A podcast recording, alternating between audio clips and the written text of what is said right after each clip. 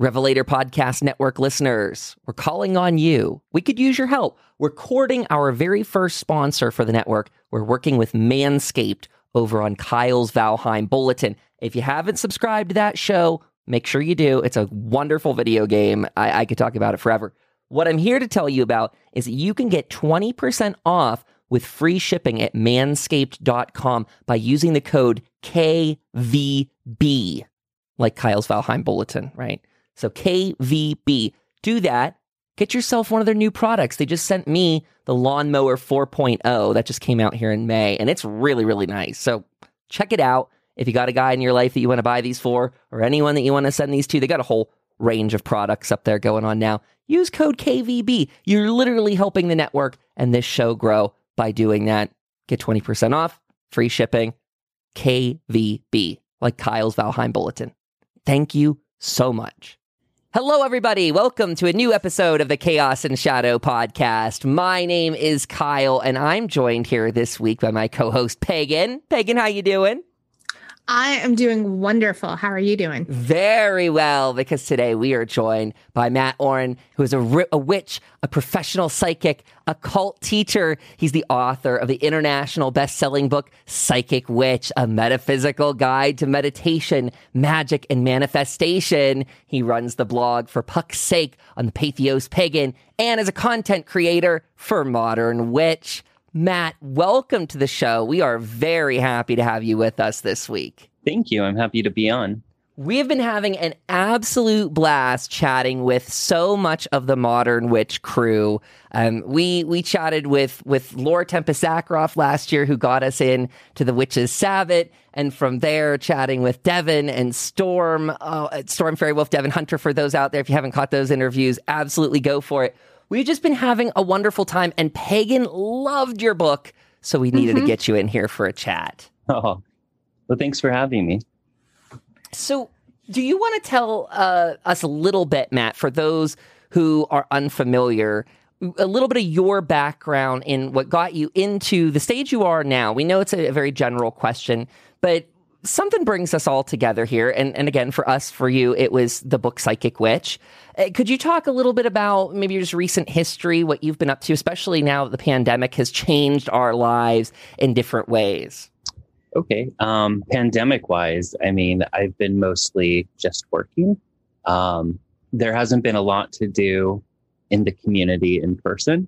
So I've been working on uh, two different book manuscripts and um, uh, another project proposal I'm working on. Um, but I've mostly just been, you know, uh, working on books and uh, doing like Zoom uh, classes, I guess, festivals, stuff of that nature your book psychic witch obviously was absolutely amazing. Uh, my my copy is full of post-it notes and there's notes in the margins. It, i usually don't do that with any of my books but your book was so great that i'm like i have to write down thoughts about this. This is so amazing. Uh-huh. so for those who may be unfamiliar which i'm sure there's not many in the occult community because it's just it's an international bestseller. It's wonderful in so many ways. Could you tell them a little bit about your book? Okay. Um, so this book was kind of birthed out of um, feeling like there was a lack in occult uh, literature on the energetic aspects of witchcraft, uh, particularly, you know, the foundational aspects. So in almost all of my formal training, uh, energy and psychic ability are focused on first before you start stepping into uh, the bells and whistles, you know, the outer magic. Um, and it was also birthed out of my frustration with books on psychic ability. Um, you know, there are a couple good ones out there, but for the most part, a lot of them are just mostly fluff. Uh, a lot of times it seems like the author is just trying to convince you that the author is psychic and the how to is very minimal, um, very vague. So I wanted to uh, take all of my training plus the things that uh, I have created and worked with and adapted and present it as something that would hopefully help uh, the occult community uh, sort of connect with uh, those psychic abilities, uh, the energy perception and the manipulation of it, and then uh, use that either as a form of instant magic or as a form to empower and strengthen uh, traditional magical practice. And you definitely executed that in your book. I, I can't even tell you how much your book helped my practice with like the words are just too far out there to even grasp them. Oh, but I loved in your book that you uh, talked about the importance of revisiting and reaffirming the basics of witchcraft. And the interesting thing is, a lot of the other books out there don't really do that. They're just like, here's the basics, have a nice day, and right. don't say you need to revisit these. So, can you give our audience a little bit more about that and why they should consider doing that? Yeah. So, the basics tend to be, um, you know, the kind of foundational practices of your craft in general. So, having that strong foundation is going to be crucial to your magic in the long run, the more advanced stuff. Um, and like you said, you know, a, a lot of um, books, but also practitioners sort of rush through the basics, almost like um, it's a checklist of things to just kind of check off and do and move forward. But you know, these are things that are foundational. This is uh, these are the things that your whole magical practice are going to be uh, held up upon. So, you know, for me, revisiting the basics are extremely important. Um, I think that there is profound power in the basics that a lot of people miss because uh, they're kind of rushing through it and not really diving deep into those practices. Yes, that's definitely very true. That I, have noticed quite a bit when it comes to any form of the basics. Uh, you know, like you said, that a lot of people do kind of rush through them. And there, it's very much like, yes, it's a checklist. And even in my own practice, I'm like, oh, yeah. And, you know, reading your book, I was like, huh, I probably should do more of this, and I'm just not. And it, it's just kind of one of those things, and so many books just ingrain it. And it's like, okay, yeah, you don't need to do this. You've already done it. Congratulations. You can move on to the more fancy stuff now. Right. So thank you so much for putting that in your book and reminding me personally and lots of other witches that that's a really important part of our craft. Yeah, I often liken it to martial arts, right? So you have to be able to, um, you know, do a roundhouse kick to get a certain color belt, right? Mm-hmm. Um, but just because you passed it doesn't mean that you stop doing that in general. Um, you know, as you advance, you still need to maintain those practices. You need to keep those muscles strengthened and um, those kind of uh, what I would refer to as more like energetic muscle reflexes active and going um, because you know, if, if, we lose sight of the basics, you know, some of uh, the more advanced stuff is just going to fall flat when it comes to results. Yes, that's very true. And that's definitely a theme that I saw quite a bit in your book of keeping the muscle strong and making sure that you're always working those psychic muscles. So, also in the witchcrafting occult communities, we're seeing a lot of drama in the ways of there's a lot of misinformation that's being spread, a lot of gatekeeping. Mm-hmm. So, what are your thoughts on this? And also, what can those what can you say to those who are new to witchcraft and the occult that to really make sure that the information they're receiving is valid, that it's not misinformation, it's not the drama that everybody gets caught up in. Right. So, um it's interesting, um, you know, having an interest in witchcraft almost my whole life, watching how things change and how technology changes and things of that nature. Um, in the last recent years, as witchcraft has kind of uh, revisited a boom in popularity, we now have all these social platforms that used to not exist. You know, um, we have TikTok, we have YouTube, we have you know, just various platforms for people to have. And um, what we're seeing is a lot of people just sort of coming from seemingly nowhere and teaching information and presenting themselves as teachers. Um, even when you see that, you know, their interest in witchcraft, you know, is maybe a year old or something. Um, and that's sort of weird to me. Um, the the information, the books, the authors, the teachers that I grew up with, and um, you know, they were all known in the community before they, you know, published a book or positioned themselves as teachers. Um, you know, even myself, you know, I didn't just, you know, decide to write a book. Um, I have a background in various traditions. You know, I have a history of, you know, teaching workshops for a lot of years, teaching students. Um, so it can be really hard um, in the sea of content creators now to tell, you know, who who has the background of stuff. And so this kind of ties into like a weird area of gatekeeping, right? So I I don't necessarily believe that you need to, you know, be from X Y Z tradition or do certain things before you can like teach or or share uh, your craft. But um, you know, just it, it's weird because you know um, witchcraft and spirituality tend to be one of those fields um, where, as opposed to religion or any other um, profession, you know, a person is expected to have, uh, you know, training and a certain um, background in things. You know, um, you don't just uh, you don't just become a doctor. You don't just become a lawyer because mm-hmm. you know you decide to. You have to you know, essentially study the things, you know, you have to uh, put your boots on the ground, get the experience. Um, so it, it's sort of this weird um, time that we're in where, you know, a lot of people are not only presenting a lot of misinformation, um, but they're also presenting misinformation about paths that they're not in um, traditions that they're not in, you know, and mostly this is, you know, talking against it. And um, it's really odd because a lot of times I'm like, you know, this person doesn't really know what they're talking about. You know, they're not mm-hmm. staying in their own lane. Um, so I, I, think a good way to sort of vet your resources is just to look into the person um, and look at, you know, what is their experience? How long have they been involved in the community? um, you know, we're with the boom of witchcraft, particularly witchcraft books.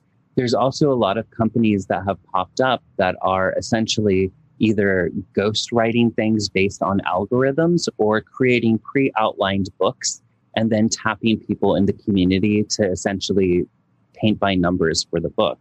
Um, so it's, you know, while the person is still writing it, it's not necessarily, you know, their voice and their vision and it's not a um, so so you know not that like llewellyn and weiser are the end all mm-hmm. be all of occult books but um, llewellyn and weiser have a history of giving back to our community of sponsoring events of you know uh, running charities supporting things and a lot of these other companies that have popped up in the uh, recent years that you know have pretty covers and um, are just kind of generating stuff based on algorithms.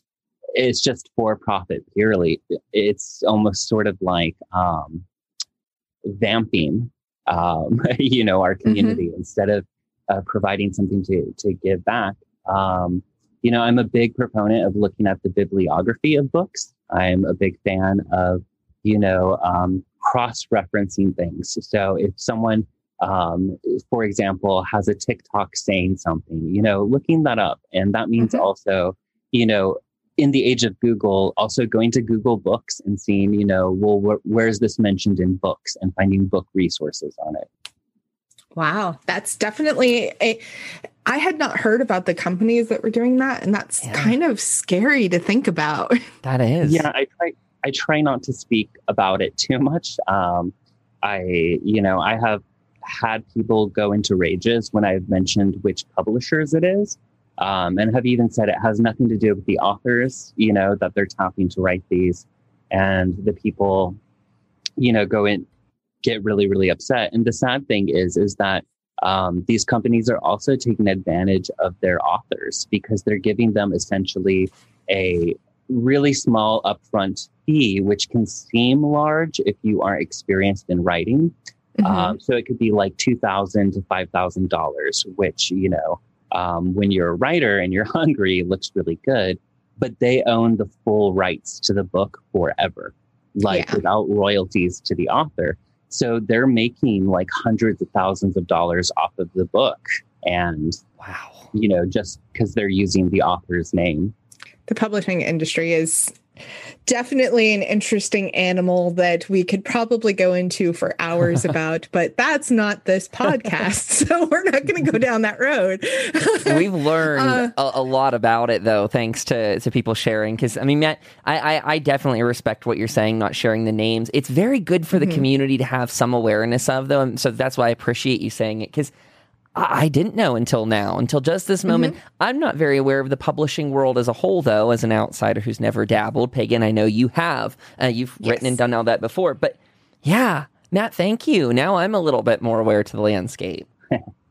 Um, I also kind of had a thought on that too because we we came up as as recent podcasters in the occult and paranormal community. We started our show last summer, so we're we're coming up on a year here and about, uh, and we'd had lifelong interest in the field and had listened to all kinds of different things, but not in a a formulated or um, what, that's not the right word, but not in like a collected format. Pagan and I's experience was uh, just very personal. And so, coming on the scene recently, we got an experience of what that's like to come up as someone who is technically producing content. Not the biggest fan of the term content creator, but Uh, Not even. Yeah, I, I think it's gets super formulaic to kind of what you talked about a second ago. We we see a lot of people who are just, I guess, trying to rush to the top of it by creating really clicky topics. But like you said, there it's very much lacking information at times and, and lacking quality resources. I was going to say, I, I'm definitely very interested in our next question because I'd love to hear your thoughts on it, especially after diving really deep into your book. And with the current state of our society and all that's going on in it, I'm very interested in what do you think may be happening to the psychic or well being of our society during this time? Um, so I actually think um, in the last couple months it's been better, um, at least here in the United States, than it has been in like the last couple years.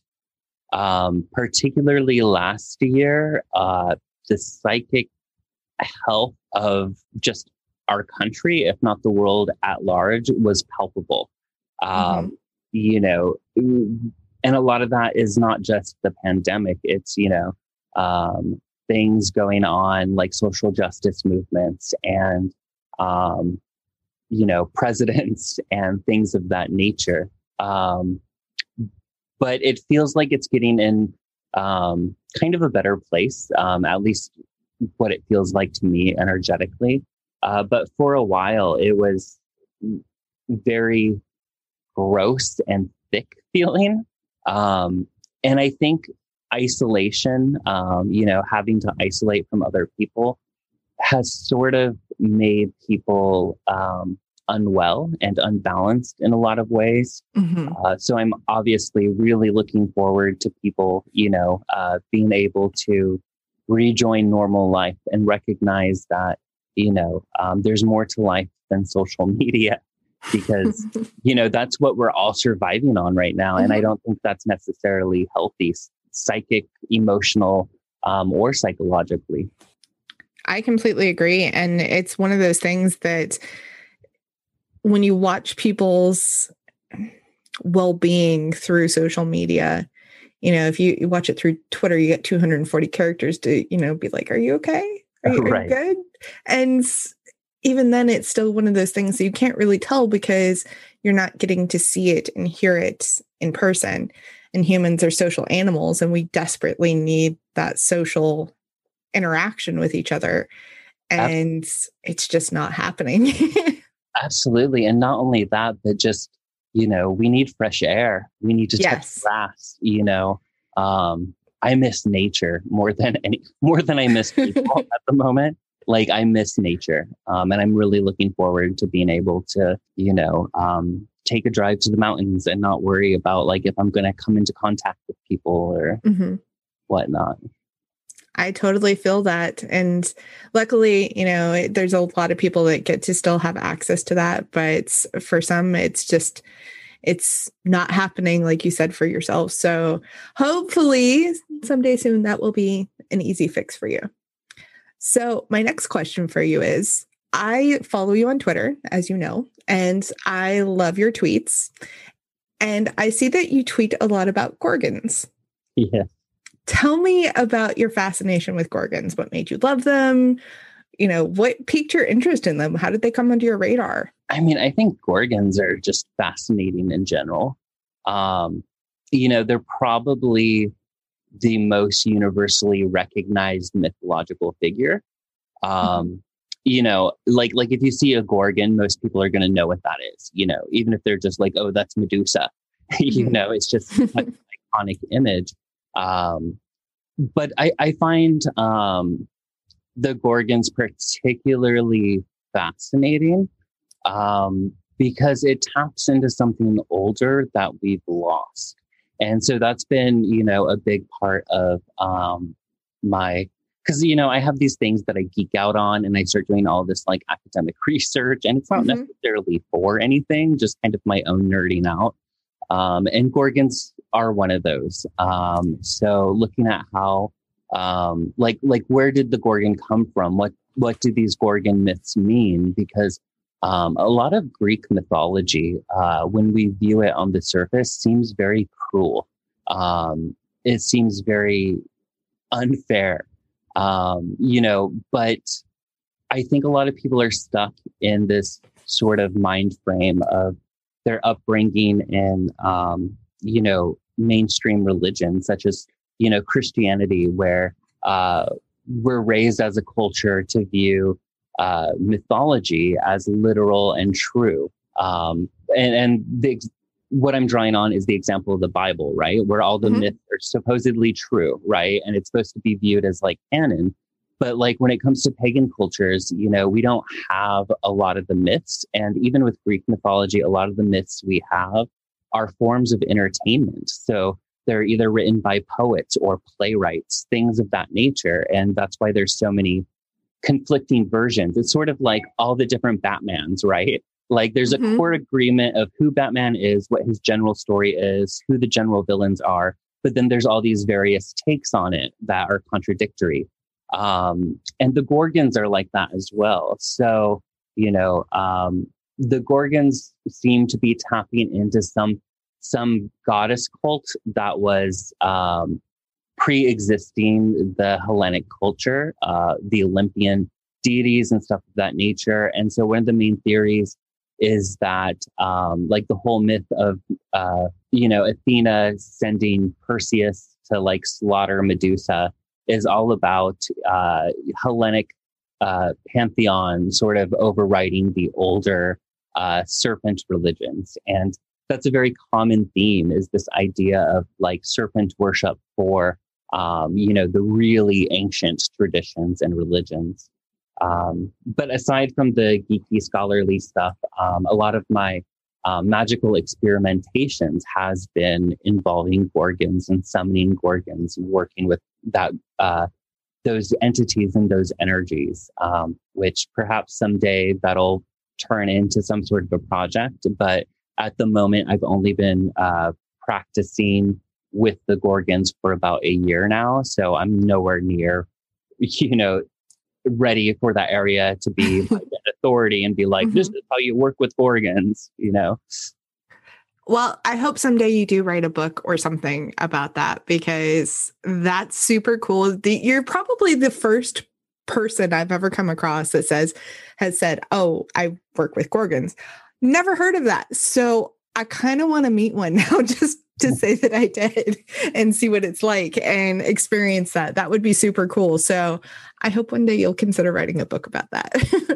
yeah, I, I, I, would love to, um, you know, because it is an area of passion of mine.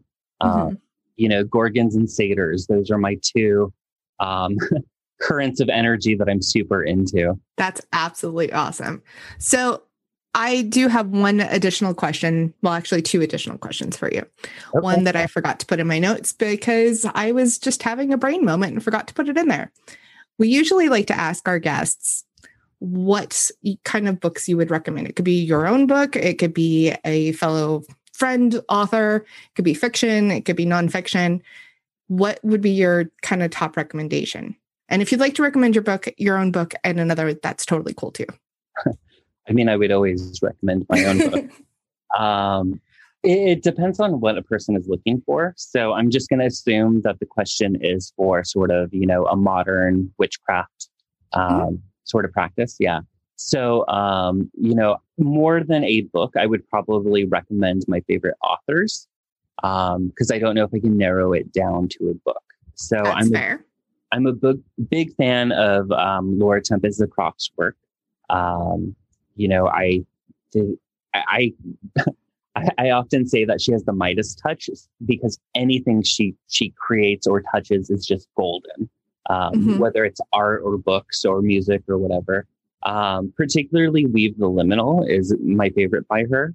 Um, you know, I I absolutely adore the work of Ivo Dominguez Jr. Um, he mm-hmm. is someone that I refer to as a modern master, and I don't use that word for people specifically in witchcraft, but with him, I believe it's absolutely true.